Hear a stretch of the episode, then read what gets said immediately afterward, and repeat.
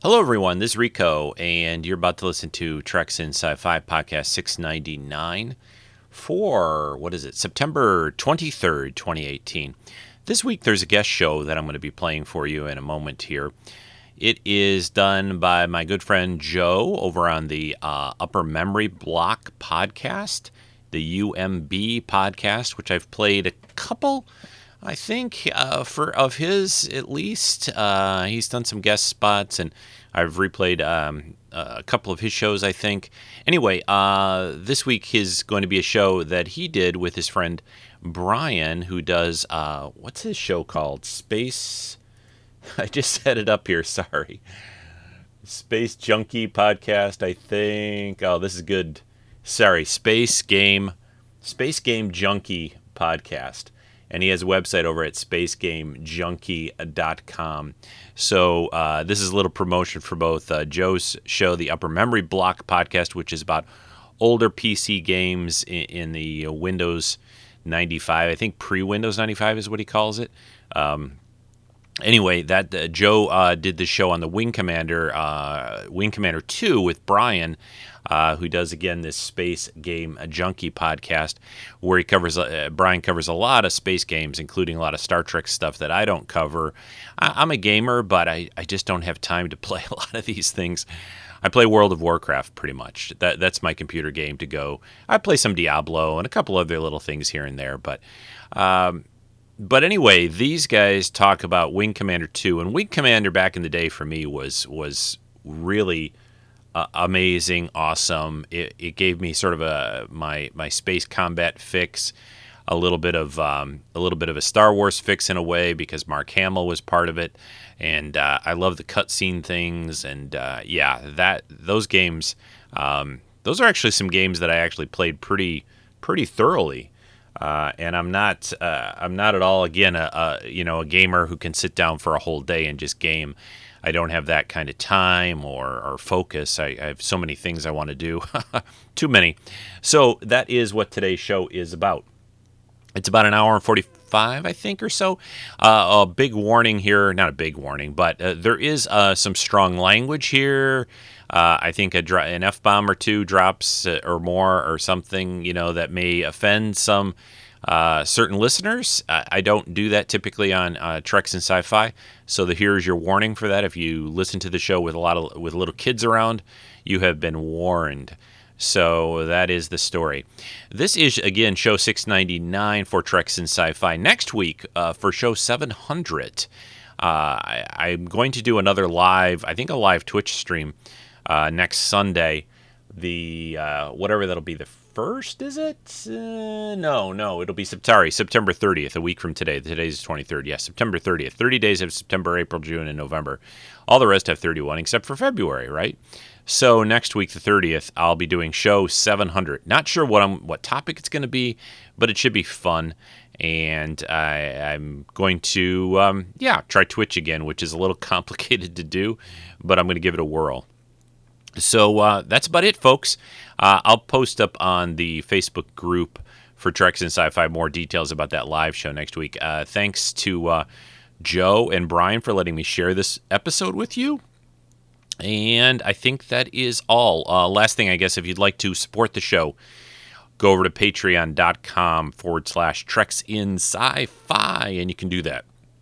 Just maybe a dollar a month if, you know, uh, that's always uh, nice. Uh, we've been sort of at the same number of Patreon members for a very long time. I, I very much appreciate you guys um, doing that each month. Uh, and uh, like I've said many times, I try to support podcasts I listen to that have a donation method of some kind, Patreon or other way. so, you know, hey, you know, this these days i think a lot of people like you know hey if i can get anything for free that's great. But uh, you know if uh, you can spare a dollar or two and want to support treks and sci-fi patreon.com forward slash treks and sci-fi. Very much appreciated. Uh, the hosting fees come due in september at the end of this month. So this is a time uh, if you'd like to do it now is the time. So and you can always do it to paypal. If you want to just a simple one-time donation just paypal it to uh, Treks in Sci Fi uh, at gmail.com or treksf at gmail.com. You can always find all that detail. There's details of how to donate and things over at treksinsci-fi.com. So, without any further ado, here are uh, here are Joe and Brian to talk about Wing Commander 2. Take it away, guys. So what shall it be? Do you join the Unity, or do you die here? Join.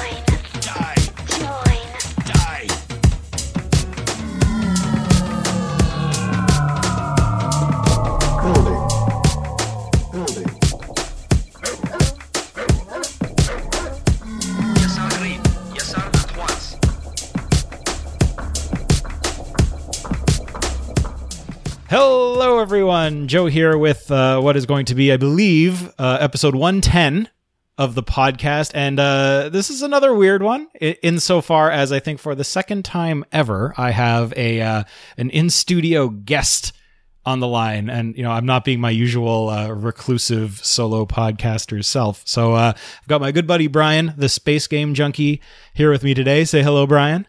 Hello, Brian. I think that's what I, Sorry, I think that's what I do when I'm on your show. right.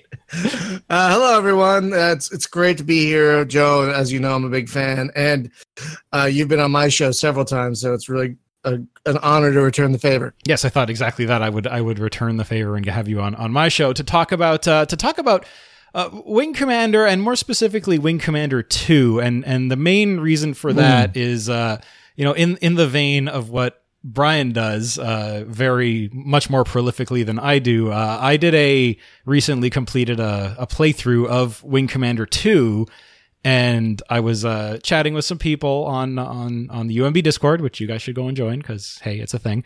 And uh, It's it's pretty great. You should go there. It's really it's great fun. community. It's fun. Yours is way more active than mine, but uh, you know we have a good time. Yeah, absolutely. But uh, yeah, and you know the suggestion there was you know because you're doing this thing on, on YouTube and people like the podcast, so you know why don't you when you're done playing Wing Commander Two have sort of a a little roundup where where you just casually talk about it. And, I, and the first person that came to mind to talk about you know Wing Commander Two with was obviously the Space Game Junkie. Thank you, thank you. It's good to be thought of in those. It's good to be thought of in those instances. Well, you are you are you know, as I said, you're prolific in the in the space game world, and and you know it's between new games and old games and, and all of that. You know, you you've basically covered the gamut, and I know you are, or at least you were, a big Wing Commander fan. no, I still am. I still am. But uh, and we'll get into this. But my my uh, the the nostalgia cloud has dissipated a bit. a little bit. Yeah, and, and I bit, can yeah. agree with you to, to some extent. But let's let's start from the start. And I know we want to talk about Wing Commander 2, but maybe let's just talk about Wing Commander as as a series and maybe how you how you first heard about it back in the day, how you got your hands on it and what you thought of it, you know, maybe Wing Commander 1 or whichever the first game that you played, whichever one that was, what you Oh thought well, about that. I played them all. I played all of them in order as they were released. Uh, the first time I had heard about it, I was paging through. I don't remember which gaming magazine it was. Maybe PC Gamer, maybe CGW. It was back in the early '90s, my friends. There were these things known as gaming magazines. They were actually printed on paper, and they came out every so often, every month or two, and that's how you were. That's how you got aware of um, this is even pre E3, I think. This is how you and E3 is happening right now. it is actually Uh, true. Uh, this is pre E3, so that's gaming magazines were how you knew about what was coming and what was worth buying. And there was this big, I don't know if it was a one page or a two page ad, but most of the one page was just the view of the cockpit with your hand on the with your hand on the stick. It's like coming soon. Wing Commander I was like, is this like Last Starfighter the game? Because if it is, I have to have it. Absolutely. That's the first thing I thought of was Last Starfighter. One of my favorite movies. it is a great movie. So, oh my god, I tried showing it to my wife. She didn't get it. But I'm like, you weren't a you weren't a 11 year old boy in There you go. 1984 or whatever. So, or six, uh, four, six. I can't remember. I can't remember either. It yeah, you, you you were you weren't a preteen boy addicted to video games when this came out. So of course it's not hitting you square in the face like it hit me. Um, so as soon as the first game came out, I uh, rushed to get it, and it didn't really play well. the The computer I had at the time was a Tandy 1000 EX Okay. with with two five and a quarter floppies, and uh, it did not run great on that. But then a year later, I got an IBM 25, uh, 380. No, PS2. It was a no PS2. It was an IBM PS2 with an 8088 Okay. processor, I believe it was, and so it was definitely faster than the Tandy. And so I, I copied all the discs from the their five and a quarters to the three and a halves because that's what the IBM had, and I Right. played it on Like that. this and it was doesn't like- fit in that. How does this? How is this going to happen? exactly. So, but I was able to copy them. And so I played it on that thing. And it was like, oh my God, this is amazing. And so of course you get this, you get the um how many expansions did the first game have? Was it one or two? I know the second game had two. Yeah, the two. It was uh Secret Missions So they both had one. Yeah, Sec- what, what was Secret Missions one about? I can't remember. Oh, that was uh I th- that one feeds into into Wing Commander 2. It was the the Niven colony with that super gun. right. Right. Okay. Yes, yes, yes. And then 2 was one with the Um, bird people. Yes, which was also in that first novel. Yes, so then the first the, the the novel was the first novel Freedom Flight was a was a novelization of Secret Missions 2 basically. Oh, that makes a lot of sense. That's why I'm reading. I'm like, this seems familiar. like Um, I've read so- this. of of course I played all that, and then as soon as Wing Commander Two came out, uh, I bought that, and it blew me the f away. Like those cinematics Oh yeah. at the time, those they weren't fully 3D rendered, but they made it look like they were 3D rendered, like ships flying in these 3D in these like just so colorful and so vibrant and like just. Did you play it when it first came out in '91? I so yes, I th- I'm I'm trying to rem- so I'm I'm remembering now. I think I've told this story before, and maybe if you go back all the way to like episode two when I covered Wing Commander, because obviously it's one of my favorite games, so I covered it like right away. Right. And uh, Right. I had heard about I hadn't heard about Wing Commander, so I read I want to say CGW back in the day, and actually on, on a sidebar. I think I mentioned it in either the last show or the show before that. I came. Have you have you been to cgwmuseum.com or .org or whatever? No, what?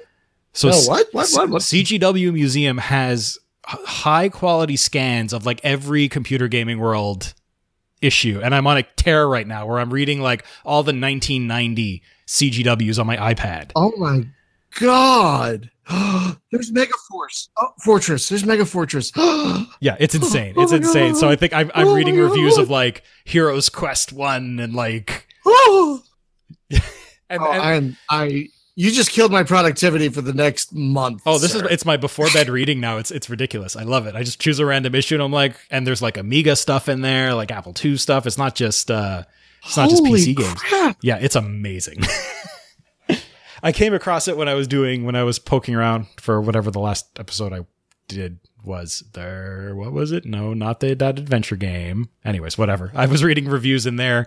And it's interesting to read reviews sort of in in the context of the time because now you sort of like read all like stuff that we do like these you know looking back and thinking about it but when you read the reviews from the time and they're like talking about the graphics and this and that and they're like these are top end and amazing and I've never seen graphics like this and you're like oh you know what like trying to place that in the proper time is like yeah that that's true it Yeah. was super groundbreaking Yeah. and now it looks like crap but but uh, yeah, so I, I actually didn't hear about Wing Commander in in any uh, media. It was a friend of mine who had. So at the time, I had a, a, a 286, and uh, my my one of my friends, his dad got one of these crazy multimedia PC 386s that had the CD-ROM drive. I think you even mentioned this in one in one of your episodes in your recent videos. I think when your first Wing Commander 3 video, he had the the cartridge loading CD-ROM drive. Yeah, the the folks back in the day, if you aren't aware, early CD-ROM drives they weren't like the type you front load like today with a DVD player or Blu-ray player. You just load the disc in. They had these square there these square cartridges, these trays that you would put the disc into, and then that's what you would slide into the drives. Craziest. And if you lost that thing, you were so screwed. You were so screwed because you could not just go out and buy a replacement for that. Or maybe you could, but it would probably cost the same as like an entirely new drive. Oh drive. my God. And CD-ROM drives were like three hundred bucks or something like back then. Oh yeah, you needed you needed special hardware just to hook them up. You Yeah, couldn't just hook them up to anything. Yeah, you needed like a you know probably a an ISA card or something or an early PCI, maybe I can't remember. Yeah, I think I said a PCI. You know, you needed an expansion card basically to control the uh, the CD-ROM and all this. So yeah, that was that was pretty intense. I mean, this game was on disc, so yeah, he had this crazy 386, and he had Wing Commander uh, in in the blue box, which was uh, the the version that came with Secret Missions one and two. So it was, I think the game was three discs, three uh, three three and a halfs, high density, and then Secret Missions one. I can't remember if Secret Missions. No, it was it was five discs. So each Secret Missions was on its own disc, and I played it at his house, and I was like, again, like like you, like even from Wing Commander one, like totally blown away, and like I'd never seen graphics, a game with graphics like that. I'd never, I I what I've said in the past in past episodes, so you guys listening folks will remember is the thing I always said about Wing Commander, and I will always say about Wing Commander, is it made me realize it. It made me say I I didn't think a computer could look like this, like com- a game on a computer could look that way. No, no games had Mhm. up until that point. No games had. So many games were just these simple four or sixteen color, you know, bleep bloop bleep bloop. You know, like if you play just about, there were like even like something like Elite, which was a space sim that came out years before uh, Wing Commander, was so much simpler. It was just like po- you know polygons and and flat Yeah, colors just and flat, just a few colors, not even a lot of colors.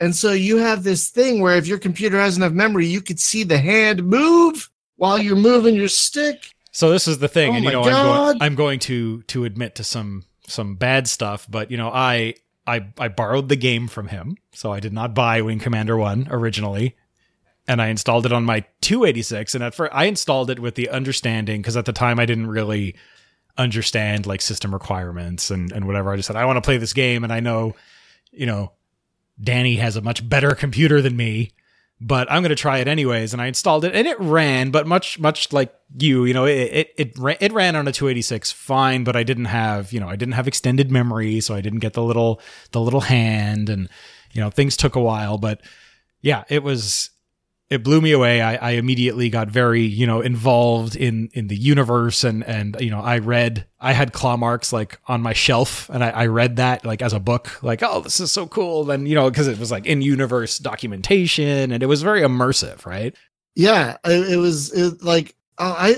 That's one thing I miss about games from that era is all the flotsam and jetsam they came with. The feelies, if you will. Yeah. Like just, yeah, yeah, the feelies. Oh my god, so much, so much. Like some games came with little pouches of fake gems, you know, or whatever. Like these little news, fake newspapers. You know, just ah, so much flavor because the games didn't have a lot of graphics, so they had to flesh this crap out. Somehow. Yeah, exactly. I mean, especially that was like the uh, the Infocom games were sort of famous for that stuff because they, those are text adventures, right?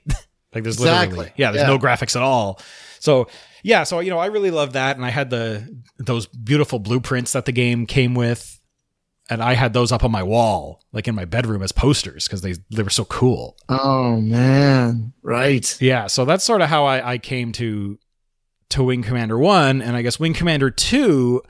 Again, I don't think I'm trying to remember when I started reading, uh, you know, gaming magazines because I don't remember ever reading about these things. The first game, and I think I mentioned this when I was on your podcast way back in the day. The first game I ever remember reading about and being excited for was X Wing and I saw an ad for X Wing, and that was the first time I ever remember reading about a game in a magazine or seeing an ad and then being excited about a game. And that was like 93. So that was like after Yeah, this for sure. That's ninety three. Yeah. So Yeah, I think I was reading more like Game Pro and stuff. Like I was reading more like console magazines at the time. Oh yes, yes, yes. Of course. so yeah, I was reading about like Nintendo games and you know stuff like that, and not so much about PC games. And then I sort of I, I played PC games, but I didn't read magazines about them. And maybe that was because I had decided I wanted to read Game Pro, and my parents would only let me you know have one stupid gaming magazine that was probably too expensive.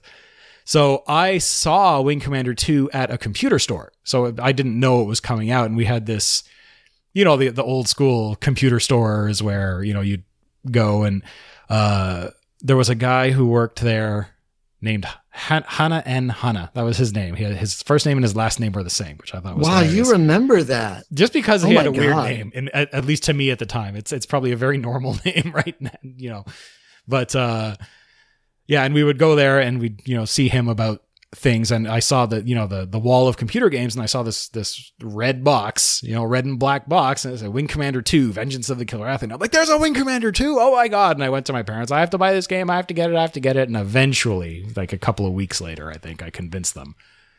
And uh I bought Wing Commander 2 and and yeah same as you like crap. It was like it was like Wing Commander 1 in in a lot of ways it looked a lot like Wing Commander 1 it played you know from a controls perspective a lot like Wing Commander 1 but it was like it was better I I I think and you know so so what what do you think in comparison to the first It- game Well, story wise, it was definitely more fleshed out. Mm-hmm. Um, I read that it didn't have the branching that the first game did, and I think it kind of suffers a little bit for that. But that's kind of fair because that's a lot of work to make a branching campaign where yeah and and to be you play fair it does branch a little bit there's I think two A or little bit. there's A two or three bit, like yeah. losing track and and you can get an and there's a losing track ending which is not really a you don't lose because like Wing Commander One, if you got into Hell's Kitchen into the lose like the full ultimate losing track, like you there's you couldn't win. You just like everything went to hell. It was impossible.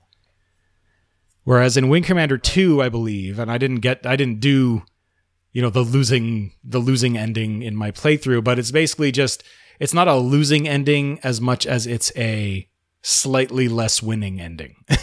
that's great. like instead of ending up at the Kilrathi base, you're back defending your original base that you start at, but you still like you know, Oh. but but you still blow up, you know, you still quote unquote blow up Thrakhath and all that, just in your territory, not in their territory. Oh, I see. So it's less of a meaningful ending. Right. It's more like, well, you've been beaten back to to you know whatever the that first the Gwynedd system or whatever where you start at that station whose name no one can pronounce. Karnar. You still won. Good job, but eh, you did okay, but you know, and you still won, but you didn't really win well. could have done better. Could have done better. Anyway, yeah, so um, but you're right. But there's definitely there's there's less there's less sort of uh, flexibility to the game. So yeah, there's a lot there, there's much but- less branching. Your and your wingmen actually can't die until they are you know ordained to die. They just eject. which which I thought was like I didn't remember that about the first game that your wingman could just die, Right. you know. But I lost Angel at one point. It was like, oh no, yeah, I think it was something dumb, Uh, right? Like she she smashed into the tiger's claw like She smashed into the carrier. I think I, I'm pretty sure that's what happened. I didn't see it, but like one thing, one moment she's there, the next thing, like I see some message, like, "Oh no!" It's like, what happened? She's like, I'm Um, flying on his wing and he's going too close to the carrier, but I really need to stay on his wing. It's like, calm down. But um, but yeah, no, in a lot of ways, it did feel like a much more mature product. Especially the flight modeling definitely felt better. The Yeah, AI so they- felt better. yeah, they definitely. Uh, I read there, there's this. I think I've mentioned it in, in my videos. There's a really great digital antiquarian article. He goes through. I I read that today. Yeah, in it- preparation for this. Oh, wonderful! Yeah, it's an amazing article, and yeah, he, he It's a mentioned great article. he mentioned that uh, you know they they were able to handle the the CPU timing issues because you remember Wing Commander One. Occasionally, when there were like a couple too many things on the screen, like the game just slows down. And I always thought it was just Oh, oh, my computer's too slow, but I was playing it on like you know the GOG version on like DOSBox with everything like cranked up, and it still slows down. So there's a there's there's a fundamental like uh, architectural issue in in the game engine of Wing Commander One that you know when there's too many things going on, it just just grinds to a halt, sort of a thing. Yeah, exactly. And it seems that they, they fixed that because uh, also in that article, I, I didn't realize this. I mean, it sort of says it in the credits, but Chris Roberts wasn't really involved that much in Wing Commander 2. Which kind of might explain why it's so good. I'm sorry. I didn't want to say it, I'm but sorry. You're, you're sort of right. I I uh, Chris Roberts has, I- has a tendency, and he always has had a tendency to think big and maybe think a little bit too big, and then what ends up coming out is is is fine, but it's not quite what he promised. Yeah. yeah, the man has a certainly has vision. Mhm. And you know when he Just- when he is beholden to a timeline and a publisher and everything, yeah, it works out most of the time. And when he's Yeah, not, we have Star Citizen. Dot dot dot. But yeah, we don't like need to talk my. My favorite. Yeah, my favorite Wing Commander game is four. Mhm. Uh, the Price of Freedom. mostly because of the dragon fighter. Yeah, that is, that is a great fighter. I think my, after after the broadsword, which we're gonna which we run into Yes, in the Broadsword is my second favorite, which is one of the things I love about this game. Mhm. is you get to fly the broad. And folks, if you're not aware, and if you're listening to this, how could you not be? But if you're not aware, uh, the broadsword was was it the first bomber you flew in Wing Commander? I don't remember there about being a bomber in the first. There wasn't really a bomber. I think the the thing closest was the the Raptor in Wing Commander One, which was like considered Yeah. a heavy fighter. But you know that that was sort of another con- another thing that they introduced in Wing Commander Two was this whole concept, this whole mechanic of having dedicated bombers and having phase shields so that you can't just blow up capital ships with your guns, which they got rid of after Wing Commander Two, unfortunately, or maybe fortunately, depending on or fortunately, depending on how you look at it. So I what so yeah, so they introduced this whole concept of like the torpedo run and I hated it when I originally played Wing Commander 2, but coming back to it and playing it now with sort of like cuz as a kid you just want to like go in and blow shit up, right? Like, you just want to like, right, you know, right. I want to do some strafing runs, I want to blow up big ships, I want them to, you know, I want the whole screen to go white, but now that I'm a little bit more Oh, it's great, isn't it? yeah that i'm a little more uh, considered and a little bit more patient. Actually setting up you know clearing out the clearing out the fighter cover setting up for a torpedo run and and that sort of the way they did it. So you know we talked about how this is a more complete experience. It's it's also a much more cinematic experience and you know from the perspective of the story and of the cutscenes and all that but also in the game like the the whole thing where you go in and the second you switch your weapons to torpedoes and you lock on a target and the little targeting reticle comes up the music changes to this like super like you know, super tense. yeah like dun, dun, dun, or whatever it is. it's like that and so you know and that the targeting reticle is so slow. oh god it's you're like just ah, move come on, come on. and you know you're approaching the ship and there's all this like flak these like explosions going off around you and your shields are slowly ticking down and you're like and it's this it's this like game of chicken of are my shields and my hull gonna last longer than it takes to shoot this torpedo and you know it's it's it's it's interesting and and you know playing it now if you start from far away then you can do the torpedo runs. Like I remember them being super difficult because I was a kid and I'm like, I'm I need to go close to the thing and, and shoot the torpedo. And obviously you're gonna get blown to hell, right? Like Yeah, gotta I gotta get right up in there like a fighter. No, no, no, no, no, no, no, no. and then Pull the it back a super little bit. and the super frustrating thing is that your torpedoes can be destroyed by by the capital ship, but by its guns. So that's nerve wracking too, because it you I believe I can't remember now. I have to go back and like watch my own videos. It either usually takes two or three torpedoes to blow up like you know a cap a, any appreciable capital ship, and you know if you mess up enough times or if you get you know damaged enough and your your weapons get destroyed and you don't have enough torpedoes to blow up that ship, you just you can't do it. There's there's no way around it. Right, right. And and you only have so many torpedoes. Yeah, exactly. And especially once you're in the Saber, I think only has like three of them. So they basically just need to you need to get make them all hit. Otherwise you you can't you you get screwed. So you know Right. that that was a, a super interesting game mechanic that they introduced. The other thing they introduced, especially with the broadsword, but in the saber as well, is the concept of turrets. And you know turrets Yes. are yeah, and turrets are really cool in concept, but the problem with turrets is that when you switch to them, your ship just sort of flies in a straight line. Which you're sitting duck at that point. I mean, it's really cool that you can do that, but you're like, ah, And if I remember, I don't. And and the other challenge is that you know your turrets. You're so it, it- you know ostensibly you're supposed to have like a crew and tur- and gunners and so there's other people, but your turrets unless you're in it, your turrets don't actually fire. At least I don't think so. So they I believe they do in no, they do, they do. You can see on the um, you can see on the uh, on your HUD, they'll be it'll flash. So when they turn they red, does that mean does that mean they're firing or does that mean there's someone? That means they're the shooting. arc? Okay, well if that's the case, yeah, then that means I, they're shooting. I don't feel like any any ship was ever destroyed by my turrets, but that might not be the point. So I just pasted. I found. I was. I was. As I was listening to you, I was scrolling through um, CGW, and I found. I found the ad, and so I just pasted it for Oh, that is an awesome ad. there. Yeah, I remember this ad, and they had yeah, it's just Yeah. sort of like the box art and then a bunch of screenshots. Exactly. Like it's showing you the cockpit, and the cockpit looks amazing, and it's showing these explosions, and you're like, "Oh my god, I need that."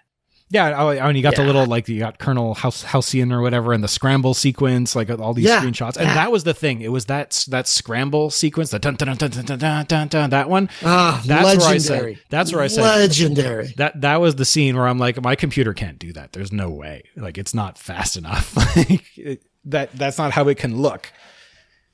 And Right. uh, yeah, so it's just you know from from that amount of of cinematicness, cinematography in in Wing Commander One, and then you know as you would finish the uh each each system, you know you'd get the the little cutscene at the end of of you know if you did well or you did poorly, you'd get sort of like the the success cutscene of like, well, scientists captured the Kilrathi and they held them at gunpoint, and and then the bad one is and the Kilrathi blew up the science colony. So you know that was sort of the the cutscenes in Wing Commander One where they would say, you know, based on your actions, this is how the war is going. To Wing Commander Two, where there are very you know, at times fairly lengthy, multi scene, multi character cutscenes between every single mission. I know, right? And it actually took me a while to, I think I played through a, a decent chunk of the game the first time I played Wing Commander 2, and I didn't understand that there were cutscenes between every mission. So I would just play through the missions, and I'm like, some of this stuff doesn't make sense. I don't know why I'm doing this. and then finally I realized, oh, you have to click on that first because I thought that first door, the you know view view cutscene or storyline, I think it is view storyline. I thought that would play the intro again every time, but obviously Well- that's not the case. Right, and you also, but they also wanted you to go to the bar and then talk to the people, and so, and there were all there were definitely all these, and yeah, if you skip the cutscenes, you you had to go back and watch them because you otherwise, like you said, you'd have no idea. Very little context to to what's going on, and uh, Right. And you know, even the I I don't remember if it was in this digital antiquarian article or if I was reading it somewhere else, but there's a oh no, I think it is sort of the the later part of this article because this is a it's a it's a long article. Like I'm going to link this in in the show notes because it is yeah. It's so an amazing article. It's so there amazing there is an an excerpt from the uh you know the original script which I think was written by by Ellen Guon. Yeah, which was so different. Yeah. Oh my god, so different.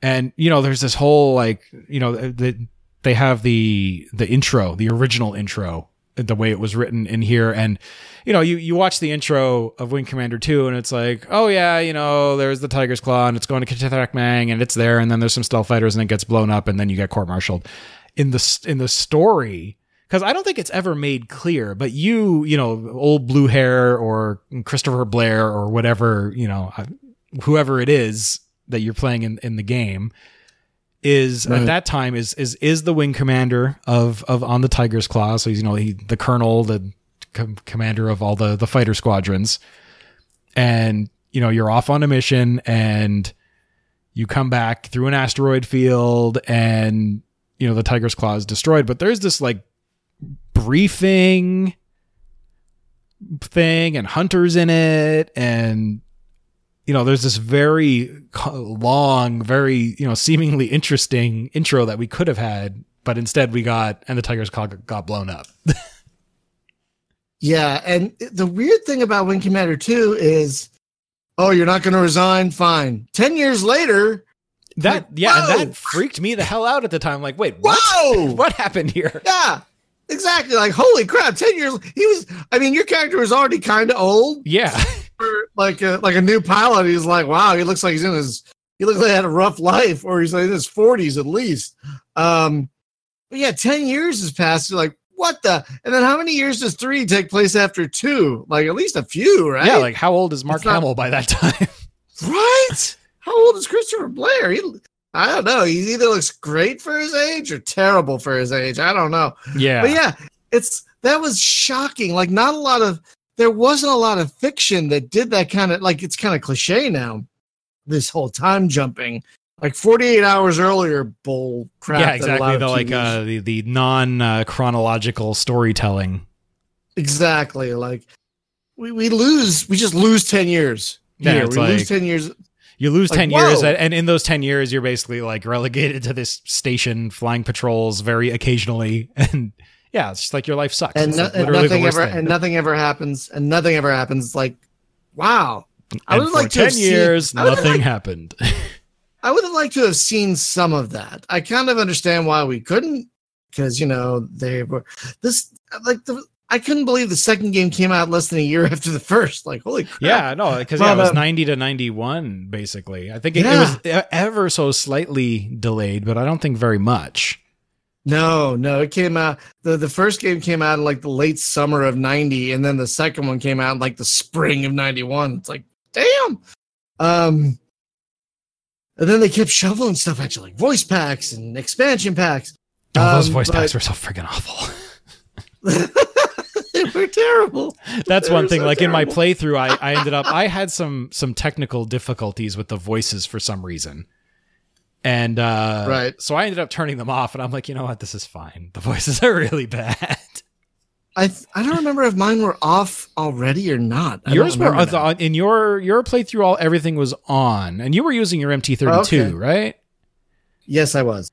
So yeah, Yes, I I- thought it had something to do with my MT32 because I I found something was basically set too fast on my machine, or maybe my machine. I don't know. I have a- Oh. I have a fairly fast computer, so I don't know if like setting this my DOS box cycles were funny or something. But what would happen is I would play the game and I'd play the intro, and uh, you know, there's there's no text in the intro if you have the voice pack. Then you have Thrakhath talking his crappy voice, and. uh Yeah, but what good. would happen is instead of him saying, "Oh, you know, the, the Terrans will blah blah blah blah blah," it would go like, eh, and then it would stop, and then I think the game was waiting for the the Oh, voice geez. file to finish playing, and it, it never would because it sort of cut off, and it would just hang there. And if I hit escape, I could you know skip the whole intro, which sort of you know that's no fun.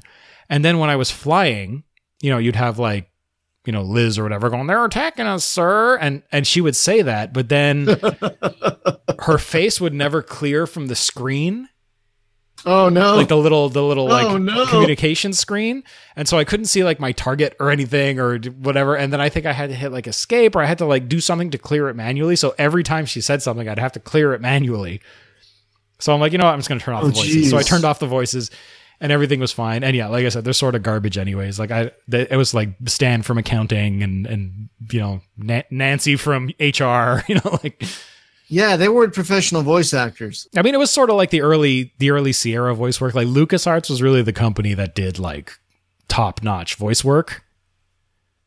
Yeah, Sierra not so much. Uh, No. even even in some of their later. Though I will never forget the scream in King's Quest Five yes. when, when when when you when you just when you make Graham fall off a cliff just to hear him scream. it's the funniest scream you ever did hear.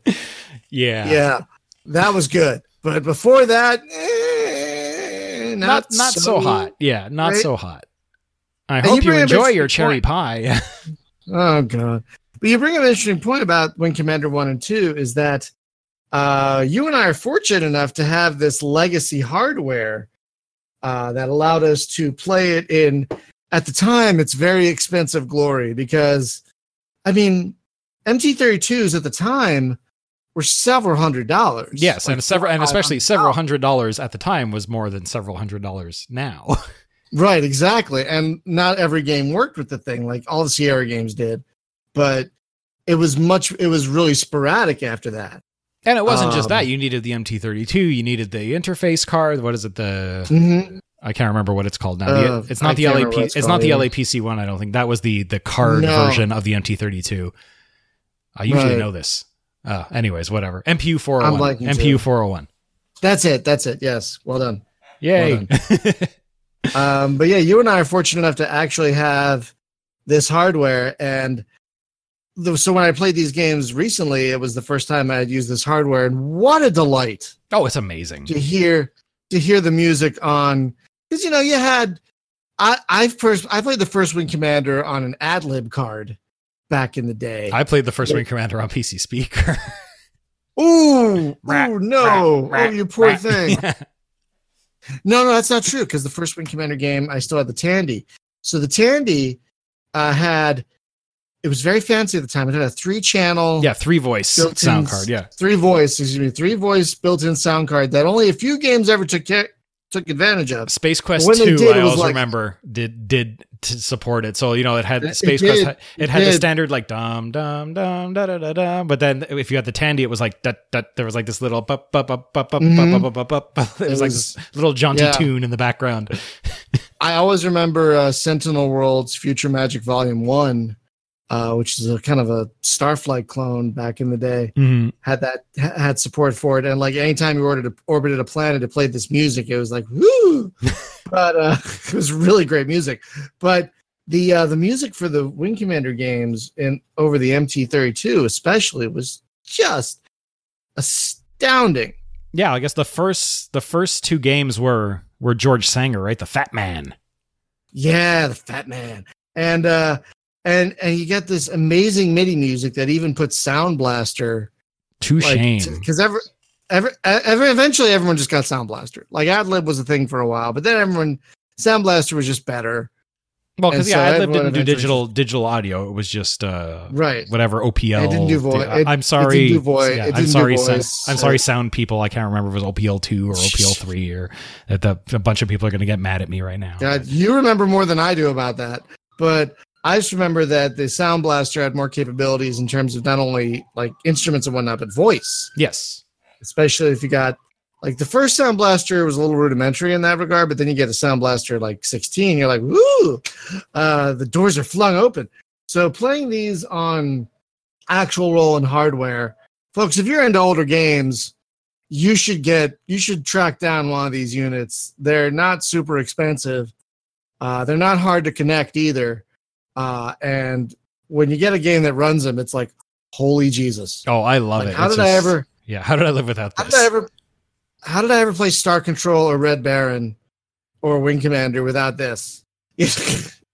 oh yeah, it's so, it's so amazing. Or, or or X Wing or Tie Fighter or any LucasArts oh yeah, adventures. Ti- or- oh Tie Fighter, Tie Fighter, and I wanted that. That kind of brings me to the reason that um, I've lost a little bit of the luster with the Wing Commander games, um, because we I still love Wing Commander. Don't get me wrong; it's it still has a very special place in my heart. Because at the time, it didn't it it did things that no, no one else was doing. right. but but uh in terms of uh like some games age well like even though they don't look great there's something about their mechanics Like the gameplay loop is very satisfying, sort of Right. thing. Yeah. and wha- and wha- and one of those games that ages really well is tie fighter Mm-hmm. it it came out in 94 so there were already four wing commander games by the time tie fighter came out My God, did, did Uh, Wing Commander? Or- what, what came out? But what was out by then? Was it like up to so Academy? it was one yeah. it was one two privateer and academy Right. at least. And then I think 94 was also Wing Commander 3. Right. So maybe five. And Academy barely counts as a game. So Uh, barely, barely. But it's it was a release, so you know. Um, but something about the flight modeling of Tie Fighter is just so fluid. yeah. Well, I guess, I guess the nice just- thing about Tie Fighter is Tie. So you know, Wing Commander was sort of the the primordial Wing Commander game. Tie Fighter really was like the fifth game to use its game engine. Because That's true because it was the LucasArts flight sims, and then it was X-wing. yeah, because that was all. And Larry then- Holland was was all of those, Yeah. right? right. And I know. So have you ever talked to Larry. Holland? I know you've talked to, to Dave Wessman. I've tried to get in touch with Larry Holland, and I've emailed. Totally Game still exists. hmm apparently. And I so I've emailed them a few times and never heard a thing back. So it's it's I would love to talk to Lawrence, Lawrence Holland. Lawrence Holland. Sorry, I won't So- be, be very you know very official about it. So mu- I would love to talk to him so much. But you're absolutely right that there was a lot of refinement going on. But the thing is, going back to Wing Commander after playing just even Tie Fighter, which was compare or even Star Crusader, Mhm. uh, which was also out at the time. Um, Wing Commander really feels it's rough. boxy. Yeah. It's boxy. It's I don't know. It's like like Wing Star Crusader and Wing Commander and X I mean Star Crusader and TIE Fighter and X Wing, they felt a lot more fluid because they really had that kind of World War II and space thing down. hmm Um, whereas Wing Commander, it's like eh, eh, eh, it's like you're flying in like the best way I can think of it is like you're flying across a cube map. Wing Commander was very much style over substance. Like we wanted the game to look good. Yeah. More importantly, than we wanted it to play well. and and and that I think hurts it when you I I really when I play these older games I really try to put myself back in that time but it's really hard sometimes and after playing Tie Fighter after playing Star Crusader after playing Free Space and other even the later Wing Command even Prophecy Prophecy had a pretty good flight model Oh no, it does. I need to go back and play that. I haven't played Prophecy in a long time, and I remember Yeah, it being looking- nice. Like even I was just recently I was watching your Wing Commander three videos. Uh, you know that you're putting out right now. It still feels boxy. It does. I mean, I just from a look, like it feel it looks smoother. it does, but it still feels like you're flying in these squares. Yeah, Like you just, eh, eh, eh, eh, eh. but four and five got away from that a little better. Mhm. Spot prophecy especially, but it's it's hard to go back and play these games. And it's like, oh god, this feels so weird. yeah. like and- back in the day, you're like playing it, you're like, oh my god, this is amazing. And now it's like, this feels so janky.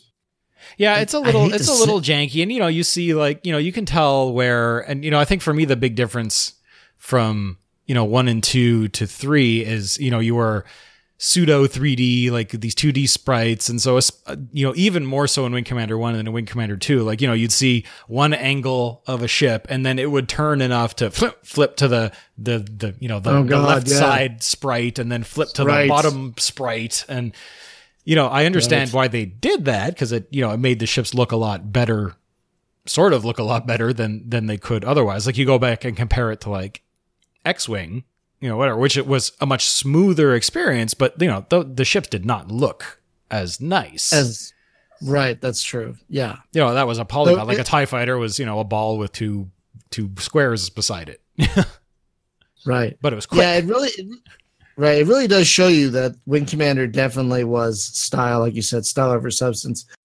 And while the X-wing and Tie Fighter games, they had they did have style because of Star Wars, so they Right. inherently had that style. They were much more about the story in the missions themselves. Like yes. the interesting thing about Wing Commander is a lot of like the missions are just m- very straightforward. You fly, you shoot. Yeah, it's basically It's like as long as if you visit all the nav points and you blow up Exactly. everything, and if there's a ship you're escorting, it doesn't die, you're done. Like that. That's the extent of like it. all the flavor, all the story happens in between the mission. Whereas in X Wing and TIE Fighter, all the story happens while you're in the cockpit. Yeah, which you know, You know, I think it- that there's there's advantages to both. Uh, I think it's cool. Sure, of course. You know, it's obviously cool when as you're playing a mission, it changes. I think that's sort of cool, and that's more Right. realistic because that's how life happens. right. Right. But what I'm saying is, I think because it does that, hmm for me, it doesn't age as well because not only the flight modeling, but the fact that it's kind of like you're hitting speed bumps. Yeah, You know, like, oh, I gotta fly, I gotta stop, I gotta talk, I gotta make sure I talk to everybody. I gotta talk to you, I gotta talk to you, I gotta talk to you. and I find to at, at the I very least in, in Wing Commander 2, it was you clicked on one thing, right? And then you saw the story and then you went on to the next mission. One and you get on to Wing Commander 3, Wing Commander 4, then it's like, okay, I got to go to 10 places and talk to 5 people and then I can uh, and then if I don't talk to the right person, I can't actually do the next mission because the story thing hasn't happened to make trigger the, you know, the scramble for the next mission yeah. Oh my god. Yeah, exactly. And and two did that a little bit, but not as egregious yeah, as the later games. Right. Like I said, you know, there was, In that there's, there was one thing to click there, view storyline, and if that immediately brought you into the next mission, fine. If it didn't, you had to click on, you know, fly mission. Wait, so couldn't you still go to the bar and click on all the people? No, there was no, there wasn't any of the any of that in Wing Commander Two. It was just the your your barracks room, and then you clicked on storyline. So you would go to you know Oh, the, the oh, observation deck or the right. barracks. You would go. You that's right. You would click that, and you would go to the mess hall, or you would go to the observation deck, or you and you would watch people talk at you. Yeah, and I think you know Wing Commander right. Two was sort of like the the the development of of Chris Roberts's idea that you know he should be a filmmaker, which we saw how that worked out. Yeah. oh, oh my god. He did do one movie I liked. It was was it Outlander? Did you see Oh, that yeah. one? I don't think I saw it, but I've I've read about it and I I need to. And it I, was I, I really. keep I mean, it was entertaining. It was. I mean, it's got Ron Perlman in it. You can't go wrong with Ron Perlman. right. Um, but it was an actual good movie. Yeah, I mean, the, great, the only you time know, I've ever been but- like physically angry in a movie theater was the Wing Commander movie. Wing Commander movie. yeah. When we we actually had Chris Roberts on our show, it was our fourth show, and we are never having him back after after all the things we've all the things we've shit all the shit we've flung about Star Citizen. Right. Um, but we we asked him about the movie, and he was shockingly very forthcoming about what a failure it was. Yeah, 'cause I think there was a lot of politics around it, and you know he wanted more time and more money, and they were like, "Nope, this is coming out because we got to put the the uh, episode, the Star Wars Star Episode One Wars, yeah. trailer in front of it." Oh, so your Ki- Kilrathi is supposed to have fur? Oh well, here are these lizard things. Yeah, too bad. Uh, But we're sorry. sh- We're shooting this today. Oh well. So I feel kind of bad. I mean, that movie had some great actors in it, yeah, but it was it was it was poop. oh my god, it was oh I keep telling seen the myself I need to go The Wo- back and the show was good. I like the show. yeah. You know what? I bought a copy of it recently. It was like eleven bucks. I actually need to do that so, because it used so it is on YouTube, but I don't know what happened, and now it's actually region locked to the US, so tech, so I can't actually watch it. Oh. oh crap! Yeah, no. If, like it was on sale on Amazon one day, and I'm like, it's eleven ninety nine. I buy. I was like, I have to own this. Yeah, like me, I think I've haven't gotten around to seen watching it. because there's like I think there's like 13 episodes or something, Yeah, yeah. and I think I've seen like the first six maybe, and apparently Okay. there's there's one there's one uh one episode that's really weird, and Michael Dorn is in it, and he's a voice. What? Yeah, there's this one episode where there's this like weird space hunter guy, and he's voiced by Michael Dorn. You know why not? I mean, all those Star Trek actors went on to do voice acting anyway with like gargoyles and crap. So why yeah, the hell Gargoyles was basically the entire TNG cast. Not? Yeah, it really was. I don't think Patrick Stewart. I think he was the only one who wasn't in there. No, he I think only started doing voice work once he made friends with Seth MacFarlane. Oh God, that's right. Now he's like, in, I love him on American Dad. Oh, he's on American Dad. I've not watched American Dad. oh, you, sh- I mean, American Dad's a, a, a weird show. It starts off sort of, eh, and then it gets. I, I enjoy it. You know, you sort of have to enjoy it for what it is. But uh, yeah, I- he's the he's like the deputy director of the CIA in American Dad. He's stands Stan's Oh. boss.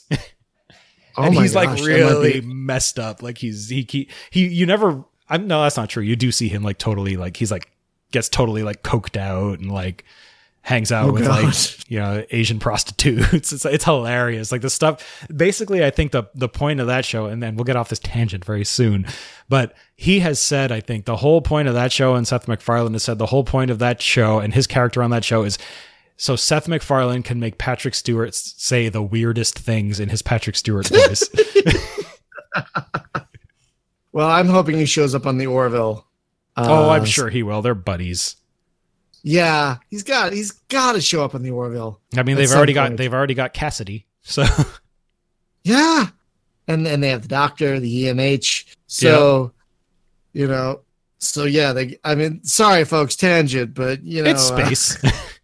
it's it's space. It's tangentially related to Wing Commander. Um, but I I thought it was funny.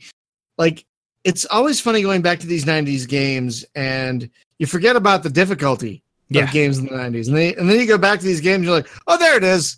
There's that '90s difficulty. It's the like, '90s difficulty "You have all and the fact the. I'm trying to I'm trying to figure out when the concept of the in-game tutorial like started. oh God, that's a good question because I know Free Space One and Two they had great tutorials. hmm Um, And those were like and 98 ish or something. Yeah, nine, 98, 99. X-Wing and TIE Fighter kind of did. They had the the courses. Remember the rain they had courses? the courses, but see, it's like to me, a But- tutorial is like really and like and Mech Warrior Two had had them where it was like like the, to me the tutorial Yeah. is like if you want to use your weapon, push two. It's not like go and fly and here and if you die, you your character won't die. well, there were games that had them like like Rules of Engagement had separate tutorial scenarios and a training manual Mm-hmm. where and, and so did uh, Starfleet one and two. Right. And I think some of the you would- Maxis games sort of had that where you'd start off like, you know, you'd be guided in building, you know, maybe it wasn't the original Yeah, SimCity 2000, but maybe SimCity 3000 or something had it. Right, but I mean, those older tutorials they weren't in the game like you're talking about. They were like you load up the scenario and you read the manual along with doing whatever yeah, is like, happening. yeah, load that scenario A and then click on this. And, and you know, those Maxis games came with like, you know, 200 page manuals. exactly. Half the Folks, book was teaching you about urban planning. Actually, there are these um these uh another tangent, folks. There are these like city planning commission guides for the early SimCity games. You know about these? These uh these like they're strategy guides, but they're like they're called like city commission like zoning guides. okay, no, so like I've that. never seen those, but I guess that's it, like in the vein of the X Wing and TIE Fighter strategy Yeah, guides where it's like in and universe. They're amazing. yeah. Yeah, yeah. And they're hang on. I have one right here. Oh, wow. Uh, no. Uh, well, I see this Sim- SimCity handbook. Where the hell is it? No, I. Oh, wait, hang on. All good. This is the stuff I love. Yeah, like yeah, it's the Planning Commission handbook, is what it is. And there's one for the first SimCity and the and SimCity 2000. They're amazing reads. that's awesome. Like amazing. Oh my god. I I kind of collect old strategy guides like that. But old strategy guides are cool because they were not They're like so great. like I actually had.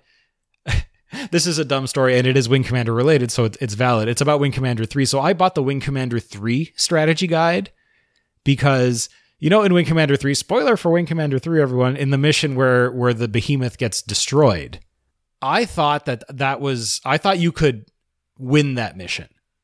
So I bought the strategy guide to to find the way that you could you could play that mission and not let the behemoth get destroyed. Because I'm like, no, because the, you know now I'm on like the losing track, right? I lost this mission. We have to go to like the B, you know, the backup plan to blow up Kilrah and whatever. So I bought that and the and the strategy guide part of that strategy guide. What it wasn't in universe. It was just like you know, system one, mission two. This is what you do to pass it. But the second half of the book was behind the scenes. It was the making of Wing Commander three.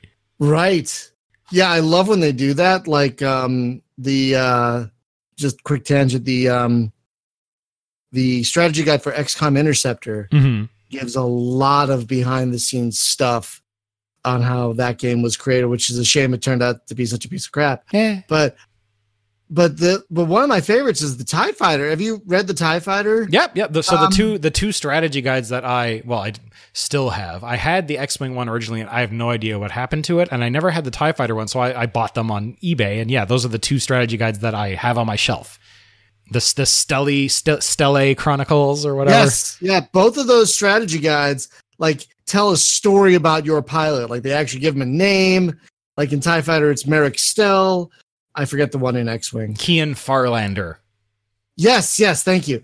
Um, but yeah, you actually get to read as you're reading about these missions you're going to play. You actually get to read the stories of the fictional pilot you're playing. And it's yeah, and it turns out that like you know your pilot Keyan Farlander is like mildly force sensitive, and he has sort of like a little bit of a brush with the dark side, and Right.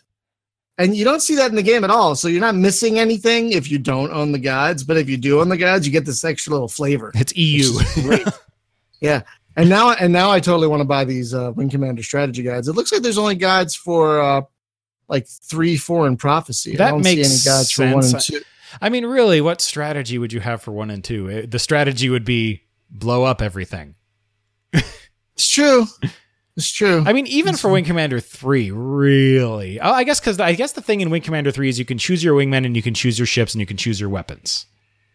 yeah. So there, there But I mean- probably an element of strategy there. But that's so mild. It's mild, but I actually remember because I, I had that strategy guide that there were some missions where it said, "Oh, it gives you a Hellcat, but you really should fly an Arrow, and it really should have like heat seekers, and you know because of blah blah blah blah blah." I mean, it's mild, but I guess it if you're in the the right ship, it does give you a bit of an advantage. I guess I'm not sure why, but you know, and I think that's that's the big difference between you know all the wing commanders and you know a game like X-wing or Tie Fighter, where it's sort of Mhm. like you know the the arena versus. Well, I guess X-wing and Tie Fighter are more the arena because it's one place, but Right. you know it's more Yeah. like the gauntlet versus the puzzle. That's true. And here's an interesting thing. I just looked up eBay to look up uh, Wing Commander strategy guides. hmm There's a Wing Commander collectible card game. Yes, there is, and I don't remember how, but I have it. wow, wow. Yeah. Like this one deck is $15 and you're like, whoa. yeah, so I have crap. I have the there's a, a I have the Confederation deck and there's a Kilrathi deck. I don't have the Kilrathi deck, and I actually found it at my. I went back. My parents sold their house, and you know I've I've told the story a million times about how when my parents sold their house, I threw out all my box PC games, and then like two months later, I started the podcast. And, oh uh, god, yeah. I should, you know, what? yeah, you just linked this. I should, I should buy the Kilrathi deck just so I can have them both. I mean, it's 15 Mhm. bucks. It's, you know, it's not the end of the world. And, uh, yeah. yeah, so I, I have the Terran deck and I'm not sure if I got it in something. Did you have the Kilrathi saga? You know what? I never got the Kilrathi side because I didn't feel the need. I'm like, I already own these. They were apparently these amazing Windows versions that were awesome, and like, it came with all this extra stuff. I'm like, I should have bought that at the time because I'm just looking like, there's a Wing Commander, so, Wing Commander Saga, uh, Kilrathi Saga. Oh, fifty dollars. Yeah, I've already got all these games, but yeah, they they enhanced everything, and I think it worked. They they upped like stuff to General MIDI and and all that, and yeah, and they were designed to work in Windows natively, so you didn't have to fuss around with DOS mode and all this. Exactly. So yeah, Oh. I, I I had those. I actually still have the. I don't have the box anymore, uh, but I still have the discs, and apparently it's super rare. So if I had kept the box and everything, you could. I think I, I've seen it sell for eBay for like over a hundred bucks. Yeah, the one I just saw on eBay for 50 was with the box and everything. So it might have come down a little bit now that they're on um now that they're on GOG. Yeah, so now it's like you know it's not the the only best way to play Wing Commander. Exactly. But I mean I'm gonna keep an eye out for these strategy Yeah, guides, and, and I- so what I'm not sure of, and the reason I brought it up is I'm not sure if that card game might have come in the Kilrathi saga, or if I was at like you know the the the the card store or whatever, because you know I used to collect cards like everybody else did, and maybe I saw it and I said "Oh, I gotta buy that as Wing Commander, and it was like probably not that expensive. right. And yeah, it's like kind of a standard sort of magic style, you know, TCG where you fight each other and you have different cards that have different, you know, different resources and you have fighters and pilots and you know, I think you would pair pi- fighters and pilots and p- against the Kilrathi fighters and pilots and based on the stats they would, you know, fight that sort of a thing. Right. I'm gonna have to look into this. Yeah, and it was more based on like Wing Commander 3 ish. Like just looking at the, you know, the symbols and everything, there's like the sword with the stars, and that that's sort of the the logo style that they'd introduced in Wing Commander 3. These these sets aren't that expensive. Like I'm looking on eBay right now, and these sets are not that expensive. Yeah, I mean, you sort of got to watch the eBay. Like I'm looking one, oh yeah, it's 14.95 plus 13.50 shipping. So really, it's like 30 bucks. Yeah, exactly. But yeah, it's it's not that expensive. I might have I might have to get it. Don't tell the wife. I think she has her headphones on. Yeah, I think just for it's space game related. I have to own it. exactly, and I mean, you know, just for completion, I already have the Terran deck, so I should just get the Kilrathi deck and then never play it because that's what I do when I do these things. Yeah, there's a thirty dollar with shipping thing for a Kilrathi and a Terran deck. I'm like, hmm, am I Hmm. ever going to use that? No, but do I want it? Do I want it? Yes. So I actually the way what I did is I have it I have you know one of those IKEA Detolf like uh glass display case things and on the bottom shelf you know thanks to to another friend of mine named Brian uh Brian Demodulated he actually he lives in the city and we went out for for drinks one night and he brought me a bag and he handed it to me and he's like here this is for you and he gave me he actually had two boxed copies of Wing Commander 1 and he gave one to me. So the only Oh, boxed wow. boxed game that I own is is on prominent display in this display case, and uh, you know, and it's in really good condition and all that. And next to it, I have the little card, the box of the card, the TCG, the card game. so that's like my little Wing Commander shelf. Wow. Yeah, It looks like these starter decks are the only decks there are. Yeah, there were never. I don't think they ever made expansion decks. I guess the whole point was like you know you would buy the starter deck and then you would you know much like Magic you'd buy expansion decks and get better cards and build out your deck and all that. But yeah, I don't think it ever went anywhere. I don't think this company Magforce Seven that seems to have made this uh this card game. I don't know how long they actually lasted. Yeah, I'm trying to figure out like, is it just those starter sets and that's it? I I That's I- it. It's easy. yeah, exactly. I, well, I, I mean, I think in you know theoretically you could play the game with just the starter deck, and then if they ever came out with expansion decks, it would be like you know it would be better. But uh, yeah, I don't think they ever did. I th- Wing Commander was sort of weird in so far as you know they had the games, and then they had these tie-in novels that came out, and like they sort of started going down the path of really merchandising Wing Commander, and then it all sort of I don't know if the movie just killed it. I'm sure it did. I'm sure that had a lot to do with it. Because I would kill for like, and I know if you go look on Wing Commander CIC and stuff, they have like, you know, people are 3D printing like really cool models of ships, and but it's all fan stuff. But like, I would have killed for like, you know, a full on like proper like AMT model kit of like, I don't know, a Hornet or something like that, Oh God, right? or a broadsword or a I- dragon. I would have brought. I would have bought that. I would have bought a broadsword. Absolutely. I'd still. I'd have it hanging from my ceiling right now. I don't care how it look. Yeah, and I, and I'm totally sure that that was probably in the cards, and then just I don't know, some something happened, maybe the movie, maybe something else, and it just, or maybe it was just Origin, you know, getting swallowed up by EA and and going away. That's you know, who knows. So, where in the pantheon of Wing Commander games does number two fall for you? Oh, that's a good question because when when I first, you know, got, decided that hey, I, I I'm going to do some YouTube stuff and I really want to play Wing Commander two, it was because in my mind, Wing Commander two was my favorite game of the series, and I don't know. I haven't played. I for I think from a gameplay perspective, I probably like Prophecy the best, and that's probably just because it's the most modern. But you know, I want to say it's it's either three or four, and I say I can't decide right now because it's been much too long since I played four. I remember liking Right. four. I remember liking the story. I remember liking the fact that it wasn't like all CG. They sort of introduced a little bit of practical set. Because I mean, you know, you look at Wing Commander three, and even just watching your your recent videos on it, like you can tell that like they were still trying to figure out things like when you see when when you know Mark Hamill's coming down the steps to get onto the get you know board his fighter Oh God. and the stairs are Oh, supposed to be like you know attached to the ship but you look at them and they're like wobbling because they're all shitty and they're just on wheels like you could tell like that guys this isn't well done like It were. It really wasn't. It really wasn't well done at all. And like, I- are we moving on from Wing Commander two now? yeah Like, yeah we can move I think we, you know we, we, we games? talked Wing Commander 2 but yeah let's this is a, a Wing Commander overview I guess so let's move on yeah because because one because one thing I just uh, every time in Wing Commander three you get in your cockpit, I don't need to see Mark Hamill's crotch every time I start flying. If I'm like just just put me in there, let me just fly out and and just be done with it. It's really frustrating. yeah Um, I I don't need.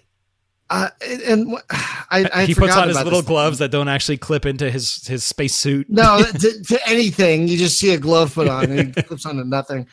I, I, I this didn't bother me as much as at the time, but it bothers me now about Wing Commander 3 is that there are two women in the game, and you get to choose one of them as a prize. and one of them is a porn star basically. and one of them is a porn star. And and And, and, and like, recently, I- it didn't dawn on me because at the time I didn't know she was a porn star. But all of her lines Right. sort of imply that she's a porn star. Oh my god, right? so much like did a 13 year old boy write this? Come on. yes, it's, Um, it's like, well, you know, I post special hours to make sure people are working properly. Jeez, But she'll like to get my hands on that beauty. It's like, oh Jesus Christ. God. But uh, but yeah, in in the, if, if folks, if you haven't played Wing Commander three, they're basically two women, and Blair at one point gets to choose between both uh, one or the other. well, to be fair, there, there are three. There are three women. There's Cobra as well, but she doesn't count because yeah, I don't No. know. She's angry. That's right. So there's two potential love interests. There's the there's the blonde mechanic. So basically, the, blonde- the, the two the two the two attractive white women are are your love interest and then and the angry black woman is you know just hates Hobbs. No, just hate Hobbs, and you you can't get through to her. Um, but so at one point you get to choose one of them as your love interest, and if you choose the mechanic, the the pilot will not fly with you anymore. If you choose the pilot, the mechanic won't help you with your loadout anymore. And if you choose neither, they both hate you. Right, so you can't win. You can't win.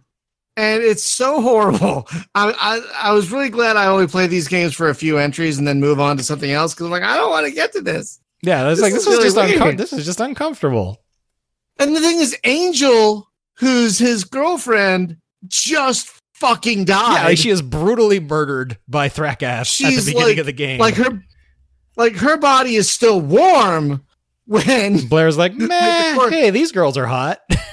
like the corpse hasn't even shit itself yet and and he's already like jumping to the next body it's like oh my god come on dude And the, and the worst part This about is- that is if you set this up the right way, you know, you can go and, and, and get it on which with, with whichever one of these, you know, two ladies you have the opportunity to do it with. And then you, the next scene, you can go to your locker and you can lay, g- gaze longingly at the picture or the the hologram of Angel telling you that she loves you.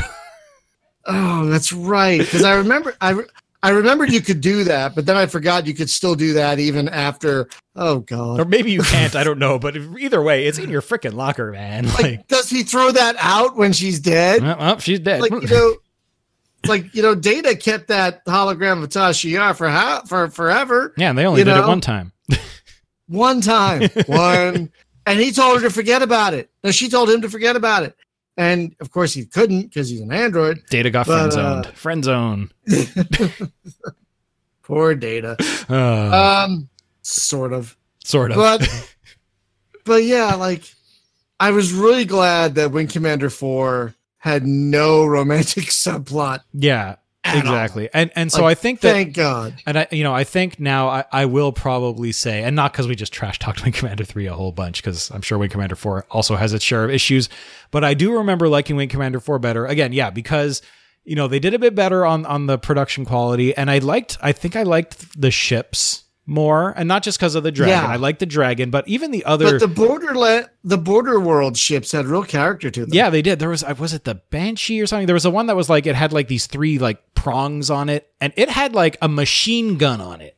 Yeah, I believe that was the Banshee. It was like the it was the one with like the big prong underneath and the two big prongs sticking on the side. Yeah, and it had like a, a like a, a ballistic, you know, automatic chain gun or whatever on it as because they had like Yeah. Wing Commander 4 they had like these alternate weapons which I thought were really cool. Yeah. Yeah, because they had to. They had to improvise. Yeah, and, and that was the one I loved because I would get right up on a ship and I'd, I'd turn on this this chain gun or whatever, just go. Oh yeah. It was Right. awesome, and But they so- actually had they actually had real sets in Wing Commander 4 as Yes. well. That wasn't all wasn't all green screened, which was And who was nice who was up. the and, and the the actors? So I didn't know like at the time, you know, outside of of Mark Hamill and Malcolm McDowell, I didn't really recognize Oh. any of the actors. And and people in Wing Commander three were were actually like you know for real actors, and I didn't even know Tim Curry was in it. Oh yeah, no, I I, I actually forgot that too. Yeah, he's Ma- then- Melek, the Yeah, and then the and then the guy who voices Hobbs, he's that actor who was the Klingon ambassador in the in Star Trek four and six. yeah exactly. And and then I think Mr. President. and they That went even bigger in, in Wing Commander Four. And who was the the commander of of the? I can't remember the name of the ship now. The Confederation ship that you start on. He was he was a guy well, it was it was J- uh, Jason Bernard was the commander in, in, Wing Commander three. Yeah, but not the the the guy that re, the guy that replaces Jason Bernard in Wing Commander Four because he gets like Jason Bernard Oh, runs the the the Borderlands ship, but who's who's who commands the Confederation? I can't freaking remember now. I have to go Google it now. Look at me.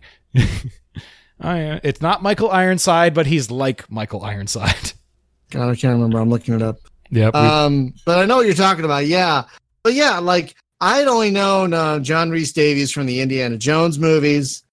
Um, I had known. Ma- I don't remember what I'd known Malcolm McDowell for. I'm sure I'd seen him in something. But like F- Francois, what's his name? Francois Chau, yeah, yeah. who is now on, who is now on the Expanse Yeah. and the Tick. He was Vagabond. So John know. Spencer is is Captain Hugh Paulson. Oh, oh my God, John Spencer from from uh, from uh, from uh, from uh, the West Wing. Yeah, I was gonna say the West Wing. Leo, Leo McGarry, Yes. Oh my god! And he was director in- Womack from The Rock. Oh my god! Womack. Right. oh my god! yeah, like the, the you But, they, they uh, didn't screw around. No, and of course, uh, Tom, the amazing Tom Wilson Of course. as as Maniac. You know, Biff from uh, the Back, to the, future. No, I mean he's he's the Um, highlight. And I, I actually I always remember I love the- him so much. the from the the intro to Wing Commander 4 where he finds, you know, Blair on freaking Tatooine.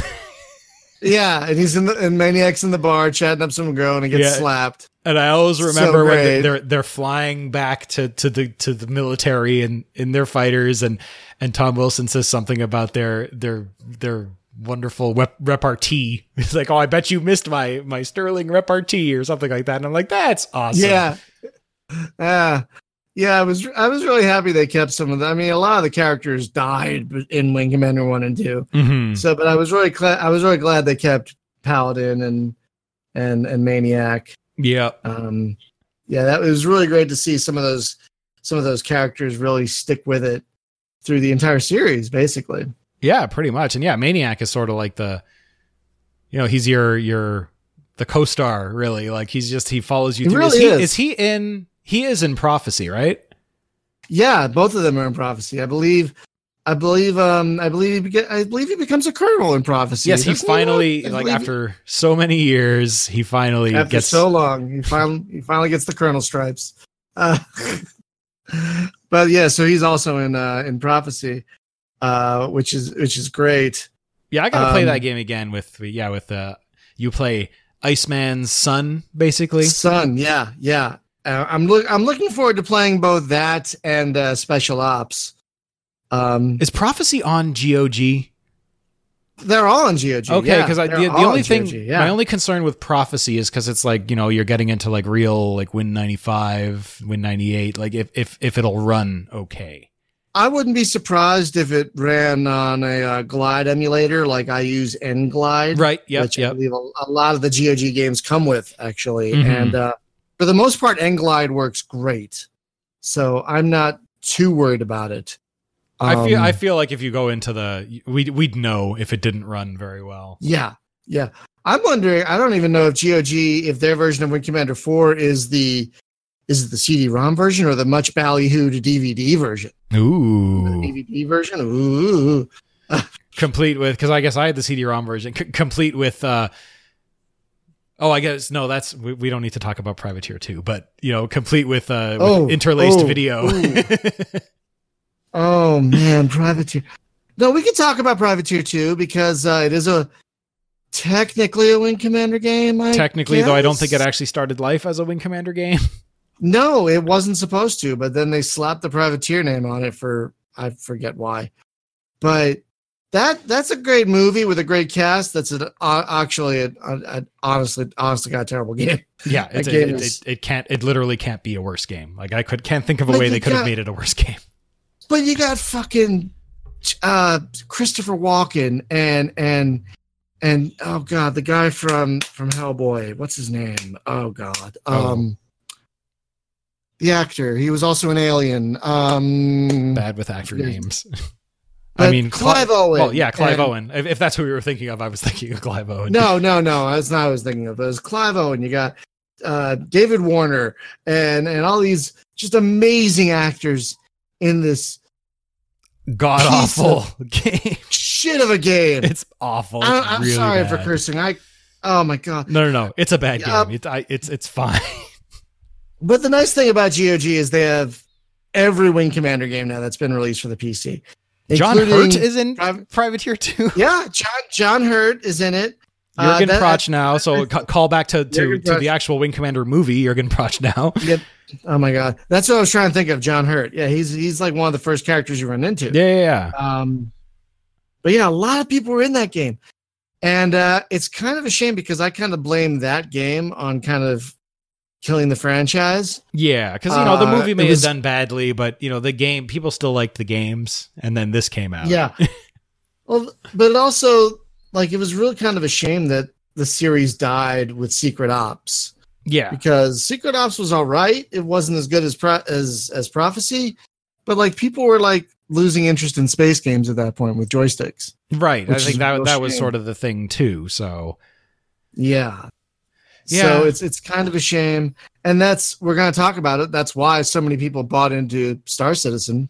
It's the the, the rebirth, I, and I mean, you know, as much as we malign Star Citizen, and you know, I malign it as much as anyone because you know I gave them sixty five bucks, and I don't think I'm ever going to see much out of it. But uh, 120 125 here.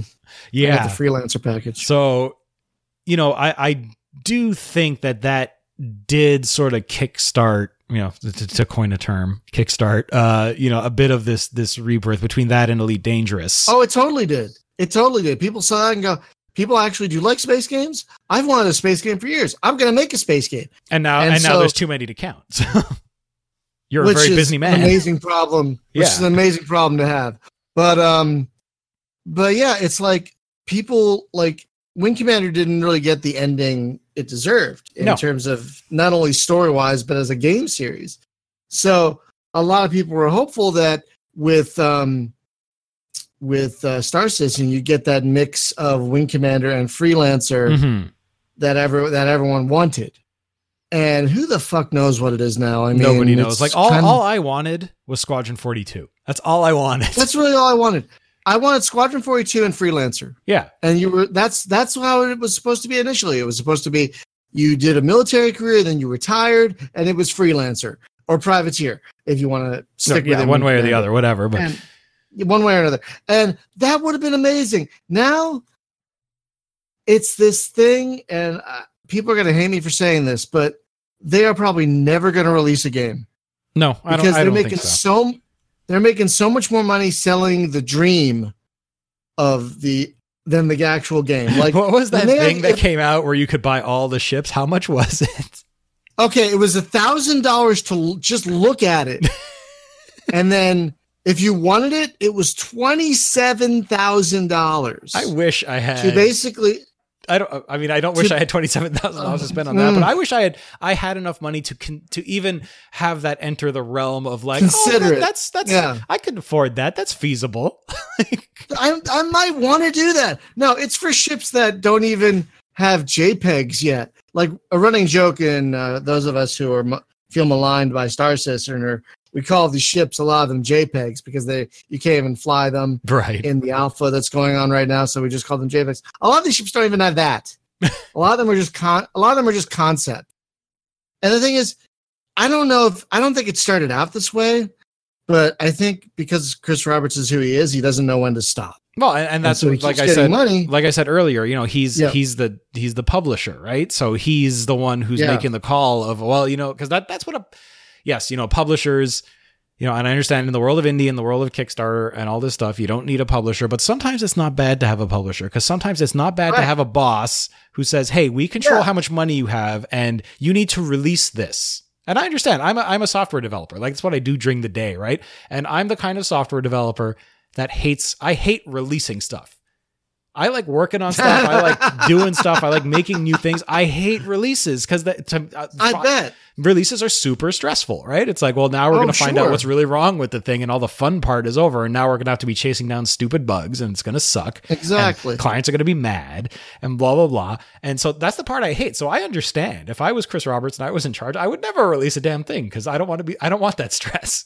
but you have to. Well, not only that, but not only that, it's kind of like the George Lucas problem. Like when he made the first three Star Wars movies, he had, especially for the first two, people telling him no. yeah, Like you can't do that, George. Like his wife, who was the editor, the studio people, uh, Lawrence Kasdan, who went on to write Empire Strikes Back. People would tell him no. You have to rein this in. hmm And but with the pre with the prequels, Oh my god, it's, it's George like, oh my god, George Lucas. Yeah. I'll do whatever you want. I we can't say no to you. He needed no, he needed people to tell him no. And and Chris Roberts, I think, is the same way. He, like he's got all these people who are like, oh my god, it's Chris Roberts, Wing Commander. But like his vision is gone. And I really don't think it started this way, but now it's gone off the rails. yeah. But he can't admit it's gone off the rails. Well, no. So he is going. Yeah, I know, mean, I eh. think he's gonna pull he's gonna pull a Molyneux, and and eventually it's all gonna implode, and he's gonna say I'm retiring from the games industry, and he's gonna maybe he'll disappear. Yeah. I don't know. Maybe he won't. But but you know this. It's it's a fiasco now. I, I'd sort of say, and it's it's Yeah. out of control, Oh. and you know there's no and and at this point, you know, like a lot of things, no matter what they release, it's it's, It's not, not going gonna be be enough. anything, right? No. Like, It's not going to be anywhere near what they promised. And like even if they ever do release it, it's going to be at a point where no one either no one's going to care. It's not going to live up to anyone's expectations because I don't think at this point you can. mhm. Or it's going to crash and burn due to a lawsuit or something like this Crytek thing or whatever right. where um where like because I don't know if you know Derek Smart, but Derek Smart has made it his side job to uh to point out everything wrong with the Star Citizen campaign. Yes. And I don't blame him because he's made his living in space games and a lot of us worry that if Star Citizen crashes and burns, there goes there goes the genre. Yeah. Yeah. yeah, there goes the genre for another 10, 15 years of dark times and only Russian games or whatever again. Um but because you know you, you know you, you can say what you want about elite and that you know there's not much to do and it's just sort of big and empty and and blah blah blah blah Right. blah but they released a game Yeah, they released a game and there's not a ton of a game to it, but they're working on it and you can actually play it and it's stable and you can fly around in it at least and do things. It's it's it's not what it could be yet, but I could see that it'll get there someday, right you know? But with with Star Citizen, it's like what do you do? Like I think the moment I finally gave up on Star Citizen was when they released they said they were going to do this this camera thing. Do you remember this where it would follow your face. It would follow your face and it would match your facial expressions in the game. I'm not even making this up. This is about a year ago oh where you bought this special like $200 camera that was actually an RSI branded camera oh, um that would actually mimic your face in the game. Like no. Just release the fucking I'm sorry. Just release right. the damn game. Just release the game. no Just and, and that's it, It- it- like game. it's it's frustrating right because you know what It's you know so you know what it could be and you know yeah chris roberts has vision and he wants to do things and he makes things cinematic and you know and maybe the gameplay isn't necessarily the greatest thing on earth but you know if you hire the right people then that part can happen and you know all i want is is is a a fun game that has a bunch of missions and that has some cool story and some characters that I care about. And then, you know, if I want to go off and have the freedom to do my own thing, a la privateer, freelancer, starlancer, whatever you want to call it, then, you know, that's, that's cool too. Uh, but, you know, just, I, I don't need, you know, a, a first person shooter and a racing Yeah. sim No. and, Oh, racing. you know, Oh, whatever other a weird, fish tank, Uh, yeah. a fish tank in my hangar. I don't need that. I'm glad you brought up Starlancer because that's like kind of it's sort of Wing Command. It's very Wing Commandery. It's Mhm. almost like a successor to Wing Commander trying to start its own thing. It's really a shame it didn't go anywhere because it came out just at the wrong time. just too late, you know, it was- But- just way too late. It came out in what 2002, I think, which is when after the genre was dead. Yeah, that was just two, And so- 2002 was just like, you know, FPS land. Yeah, like I think that and I War 2 came out around the same time and no one except me cared. right. Um but like Starlancer, if folks, if you want a really great Wing Commander experience, but a little more modern, Starlancer is actually really great. It runs well on modern hardware. And did you know you could play the campaign full co-op with like four people? wow, I did not know that. Yeah. Yeah, I didn't know that either until we were talking to one of the guys um, that worked on it. And so we tried it and it worked. And it worked great. We Cool. did it over Evolve and it worked great. So it's you can't buy it anymore, sadly. It's not on GOG or anything. So find yourself an abandonware copy of Starlancer, get it running, There you go. get something like get something like Game Ranger or something, and do the campaign with some friends. We played through several missions with like three or four of us, and it was great. It's like X-wing versus Tie Fighter Wing Commander edition. Oh my god, yeah, and uh, yeah, that's another great game. Uh-huh. But um, but uh, yeah, it's it's kind of a shame that Wing Commander because there was supposed to be a privateer online that never materialized. Which makes yeah, it makes total sense, right? Like that. That's that's Yeah. what that that that's what an online world and a persistent economy and all that stuff like. It's designed for a Like- game like that. like it's crazy to think that the most recent Wing Commander games are this Arena Xbox game from like 2006. I never played it. I never played it. But either, there was also- There was also Wing Commander Prophecy on the Game Boy Advanced. How does that work? it was weird. it was because you're playing this game with a D-pad and you're like, what is this? I mean, it everyone knows how I feel about the SNES edition of Wing Commander One. Oh jeez. Yeah, it was it was strange. That came out in 2003, I think. And that was just like, what is this? this is really strange. So it's just kind of sad to think that those are the most modern Wing Commander games. And then you got the father of Wing Commander himself coming out in 2012 saying, I'm going to make a new one, but my own thing. And everyone's like, yeah, let's give you money. and then and, you and that's the- and that's all that happened. I remember the controversy If about you the, that door that they installed at the offices. It was like this crazy Oh, future God, door. folks. if you're not aware, if you're not aware, um, the the people who are making Star Citizen have several offices. Uh, there's one here in California. There's one in England, and I think there's one in Austin. yeah, Austin. I think that was probably the original one. Was in Austin. that was the first one. yeah. And in Santa Monica, they for their office created a custom door that looks like a spaceship door. Probably cost thousands of dollars to to not only make the door but install it so it's it's motorized. It goes, whoosh, it does that whole Star Trek thing, and it must have cost thousands of dollars. I'm like, that's not what I gave you money for, Chris. That was just, that, that was just like oh we, we sold like five ships this week. Let's let's make this door. oh my god. yeah. And so, if you look at the original Kickstarter, which was in 2012, their original timeline was to to release the game in 2014. Yeah, and it was supposed. It to, I remember it, it- was supposed to run on like a, like I think it was supposed to run on the graphics card that I had at the time, which I think was like a GTX like six eighty or something. I'll be honest with you, I'm still running the computer today, right now, that I bought to run Star Citizen. It's got a GTX 770 in it, mm-hmm. which is, to be honest, still a great card. Like I'm running Witcher 3 and uh, Inquisitor on it just fine. I'm going to upgrade this year finally. But um, I mean, the only reason I, I bought- upgraded was because I realized after after you and baby was born, I wasn't going to have money anymore. So I did that. I, I built a new machine Yeah, right before she was born. build a new machine. It's going to last five, ten years. Yep. And that's and my I old machine, my, my old 2009 rig is actually serving my nephew very well. He's playing Fortnite on it, and it's you know it's a Oh, two, yeah. it- it's a it's an i7 from you know a 2009 era i7. It's got a, a GTX That's- 680 in, or 670 in it, and uh, Uh, he says exactly it, what I have. yeah, and he says it, it works it works great for him. So I'm like, hey, that's fine. I'm like, maybe I should have just kept it. I'm it. actually, I'm actually running this thing right now on a i7 920 Yeah, uh, from 2009, and I upgraded the graphics, I upgraded the RAM and everything, but it's still that computer. I put this computer together for Star Citizen Elite. well, at least you can play Elite who the hell- Yeah, but who the hell knows what we're going to be running Star Citizen on? the, if it hol- ever- the holodeck or whatever. I'll be honest, I haven't played it in two years. I Star haven't either. Citizen. I haven't. I haven't played. I haven't played an out. I I played a release. Yeah, for I don't even remember when it was. It was a long time ago. I'll be honest, I can't download it. Oh, I, yeah, I can't. It, it's it stalls every time. Every time I'm trying to download it, it stalls.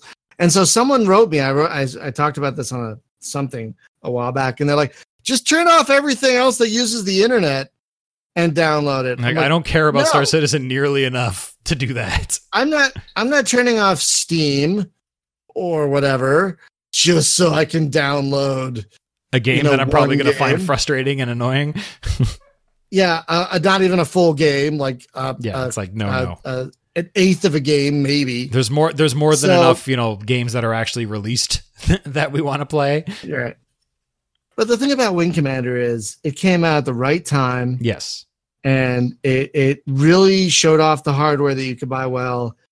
It's still well loved today. I mean, yeah, like I said, my my reverence for it has gone down a bit since actually returning to it. But I still it still has a special place. It will always like I don't know if I told you, but I'm going to get um I've got several tattoos planned Mhm. on my to my wife's chagrin. On my right arm, I'm going to get the Free Space 2 symbol. Right. Very Um, cool. But on the left arm, I'm going to get the Confed symbol and the Interstellar symbol from Starflight, nice. and um, probably the em- probably the Empire symbol from Tie Fighter, hmm probably the Empire symbol from Elite. You know, that's going to be on the other arm. So, Wing Commander will always have an insanely special place in my heart, and it's still the series that a lot of people aspire to make their games too. Like, you know, I mean, Free Space 2 is my favorite game of all time, but it took a lot of what Wing Commander did right to make it special. Exactly. Yeah. it's a, um, you know, it's built standing on the shoulders of giants, right? Exactly. And and Wing Commander will always have that special place in a lot of our hearts. But I'm worried that Chris Roberts doing what he's doing now, if sour Star that a little. Yeah.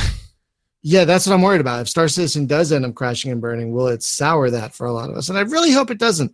I hope it doesn't. I mean, yeah, are- I, I think you know playing playing Wing Commander two and and you know forcing myself quote unquote even though I, I enjoyed it to play it all the way through. You know, there there were times that there were some missions that I had Oh to my do. God. 10, I had to do some ten times. I did. I won't lie I don't know how you did that. I don't know how you have the patience for that. I couldn't do it. Dogged I- stubbornness. Like I had a hard time going through Privateer. Privateer is so uh, Privateer is is harder. I um, think so. oh, Privateer has that crazy is. ramp. Oh my god, so does. Like you get you you get a jump drive. Don't you don't even have to jump. You get a jump drive and all the ships are like are like, "Hey, we're going to throw the bigger shit at this guy now because he has a jump drive." Right, you're still in like And, the like, Tarsus with like a little pop gun. Yeah, you're still in the Tarsus, but you have a jump drive now. And it's like, "Oh shit, everyone's coming at me." yeah. So like, the, first few Privateer missions is, is like- totally that way. Oh my god.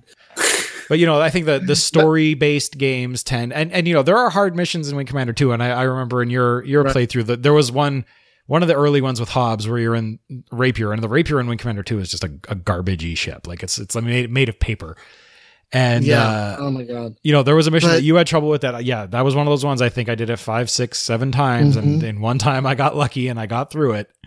And you know, I sort of Yeah, did and- that because I said, "No, I am, I am doing a full playthrough of this game. I do not care."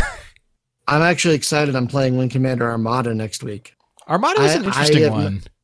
I've not played Armada in at least 20 years. Yeah, I haven't played it since it originally came out. I remember having some fun with it, but you know, I, I don't remember it being like the most groundbreaking, incredible game of all time. But it was an interesting No. take on things, and I think it may not hold up because it's it's sort of. Yeah, I'm, I'm thinking but- it's probably not gonna. But you know, I, it was an interesting idea. Like Academy was just sort of it just seemed like a dumb money grab. But oh my god, it was like our our our next Wing Commander game isn't out yet here. yeah, And someone on Twitter, um, it might have been you, but I think it was um, I forget who now. Uh, oh, it was the guy who helps run uh, the CIC. Oh yeah, yeah, yeah, yeah. Was it Ben Ben Lesnick? Maybe yeah. Uh, but that was like he was like that's a that was a that's so a product of its time because people would like make missions and save them to floppies and trade them with each other. I'm like I never did that. Yeah, but I did make.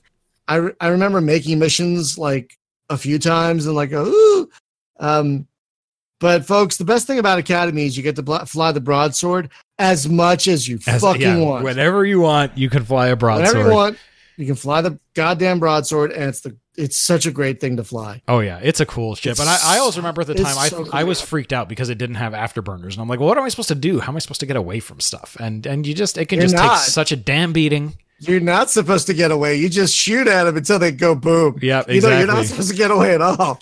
It's not a turn and burn ship. It's a, oh yeah, come at me. I got three. I got three mass mass, Mass drivers, drivers, yeah. for your face. Boom. For your face. no, it Boom, was boom, great. boom. It was great.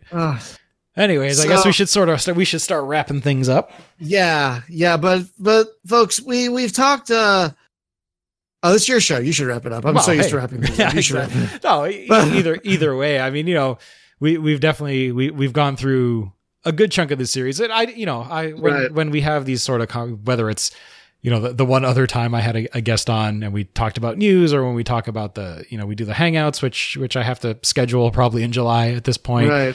or whatever. I, Mm. I I don't love you know structure and all that. I just like to for us to to grab a talk, topic and and roll with it. And I think we did that. It's hard to stick to a structure. It's really hard. Like I try to with our podcast, and Mhm. we never do. We never do. So I just have like bullet points of what we should talk about.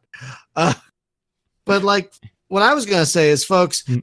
We we've we've maligned Wing Commander a little tiny bit. But if you've never played them and you have any kind of interest in space games, the next time they're on sale on GOG, you should pick them all oh, up. Oh yeah, I mean they're they're all incredible. Like just every me, one of them. yeah, like Wing Commander is is by far my my my favorite game series of all time. Yeah. I I would say, Yeah. and you know, and and I think I I I know yours is is is uh, Free Space Two, and I think the reason mine is not Free Space Two is not because it's it's not as good of a game because I probably guarantee that it is a better game than all the Wing Commander games, but I never I didn't play Free Space Two because I didn't really love Descent. And when I Mm, saw and, and I saw. Descent That's Free fair. Space, I'm like, oh, I don't really like Descent, so I never played them at the time. So I don't have that nostalgia factor. But I mean, they are great you- games. Have you played, you played them since? Yes, I, them I since. have, I have, and Okay, I, I need to just play them. sure. Yeah, and I need to play them more. the one thing Wing Commander does that Free Space doesn't is give you an emotional connection to the other pilots. Right. Um, because I mean, the story in the Free Space games are great, and you really do get emotional because all these fucked up things happen. Yeah, and I think especially especially in Free Space Two, But- even more so. Oh my god! But in Wing Commander, it distills it down to your relationship to these individual pilots that have names and have histories. In Free Space, like, oh, I lost Alpha Two. Oh Eh. well, that's all. That's all you knew him as Alpha Two. It's like, oh no, Alpha Two. I loved your pound cake. No, I don't know. like, who, who cares about Alpha Two? They were just a, they were just a guy that took fire instead of you.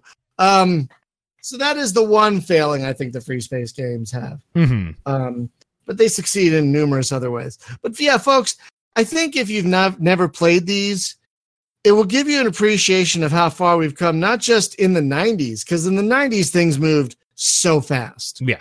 so fast, especially with hardware. You went from v- EGA to VGA to SVGA to 3D acceleration and multiple types of 3D acceleration just in the span of a decade.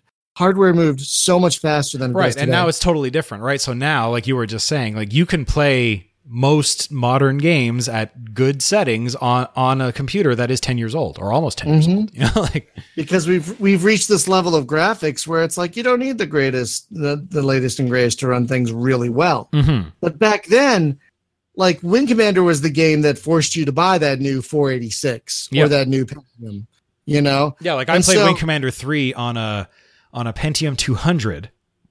And it Oh, didn't run super yes. great, honestly.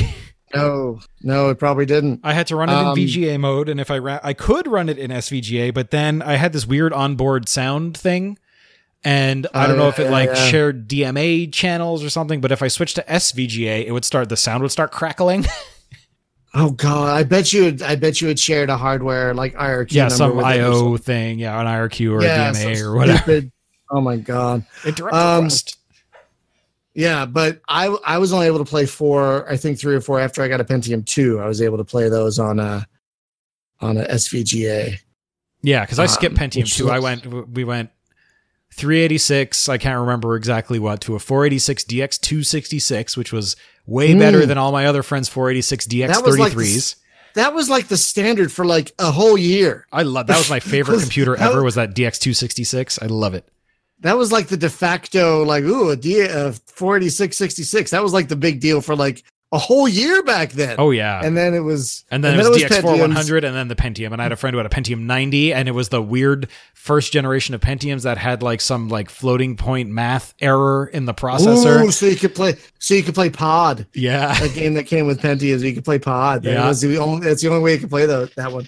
Yeah, and then I upgrade, and then from there I upgraded to a Pentium 200, and then I went all the way to a Pentium 3, Oh yeah. and then a Pentium That's 4, and then I think we had two Pentium 4s, and then yeah, you know, a Core 2, and then you know now i7s and whatever. But that's sort of the world. So, so, yeah, more you know, complicated now. yeah, exactly. So you know, I think that's that- that's probably a good place to wrap things up, unless you have any closing thoughts.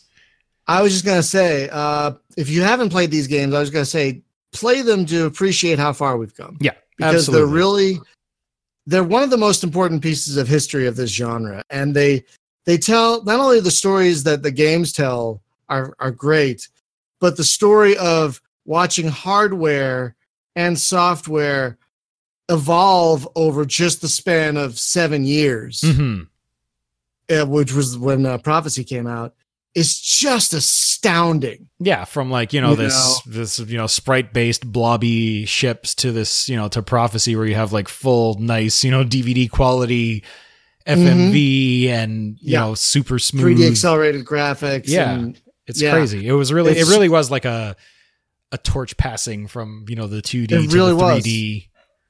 and in a really good was. way, not in like of its time. not yeah. not in sort of like the waning days of adventure games where like oh let's make a 3D adventure game because 3D is the thing now where it was actually like a relevant valid evolution. Yeah. I think that's very important. Exactly. Exactly. Sweet. Uh, so, so, yeah, folks, they're very important. So if I may plug, I was I was about to real say quick, Brian where can where can we we check you out? Uh, the the the the place where everything starts is spacegamejunkie.com. From there, uh, you can find links to our Discord, our YouTube channel, uh, Twitch. We're mostly active on Discord and Facebook is where our most active communities are. Super super But, uh, active guys. But the YouTube channel gets updated every week with a new game. We have a weekly podcast every week. We do a weekly stream on Thursday nights. We have a monthly uh, MMO stream that we do. So we're pretty active. So if you like space games at all, I invite you to come and join us. We have a very friendly community, Old and new, and, old uh, and new space games. old and new. We we talk about old and new space games. I mean, I've talked about Space War and uh, Starflight, all the way up to the stuff of today. So we cover the whole gambit of computer space games, and we just love games in general. So uh, if you have any interest, please, I invite you to stop by. SpaceGameJunkie.com is where you'll find everything. Absolutely, and even outside of space games, I have a really great Mech Warrior conversations over on your Discord and, Oh, and a God. whole whack of other stuff. Okay, so, we love we, we love our mech games. oh yeah, We yeah, love we love the stompy stompy. Um, uh, if if I if I was independently wealthy, I'd start Mech Game Junkie. Absolutely, that'd be like the number one thing I did. First thing was like new channel, Mech Game Junkie. Go! Boom, We're gonna play done. through every Mech game ever, yeah, like starting I, with Mech Commander, oh yeah, starting with Mech Warrior, the first one Oh, from yeah. Dynamix in 1990 or whatever. the Battle uh, Pod thing edition. Oh God, I love those.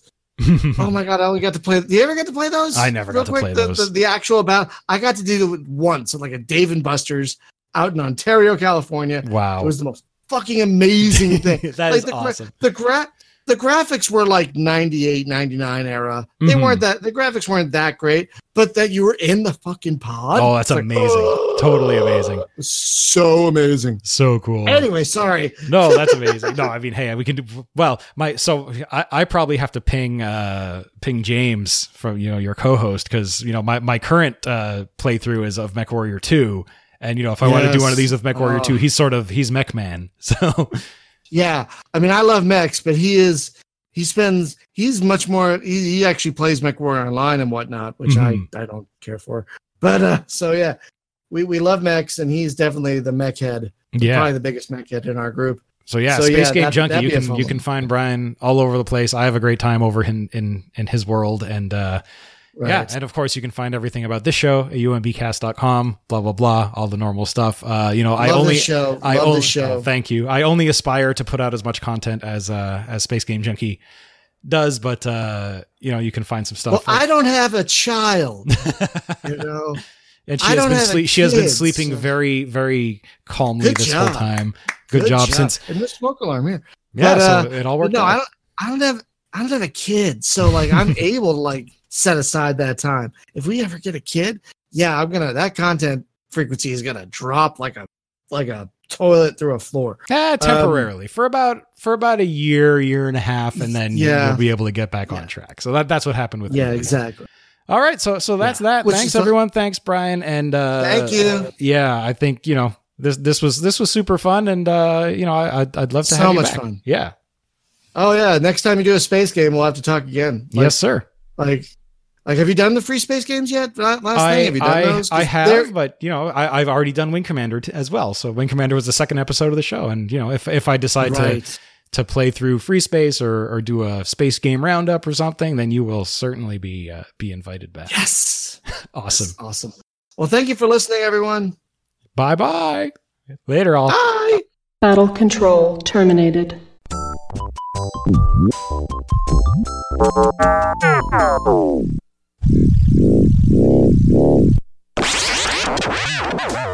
You've been listening to the Upper Memory Block Podcast with Joe Mastroianni. For more information on the podcast, visit umbcast.com. That's umbcast.com. Write to Joe today at podcast at umbcast.com. That's podcast at umbcast.com. So what shall it be? Do you join the Unity, or do you die here?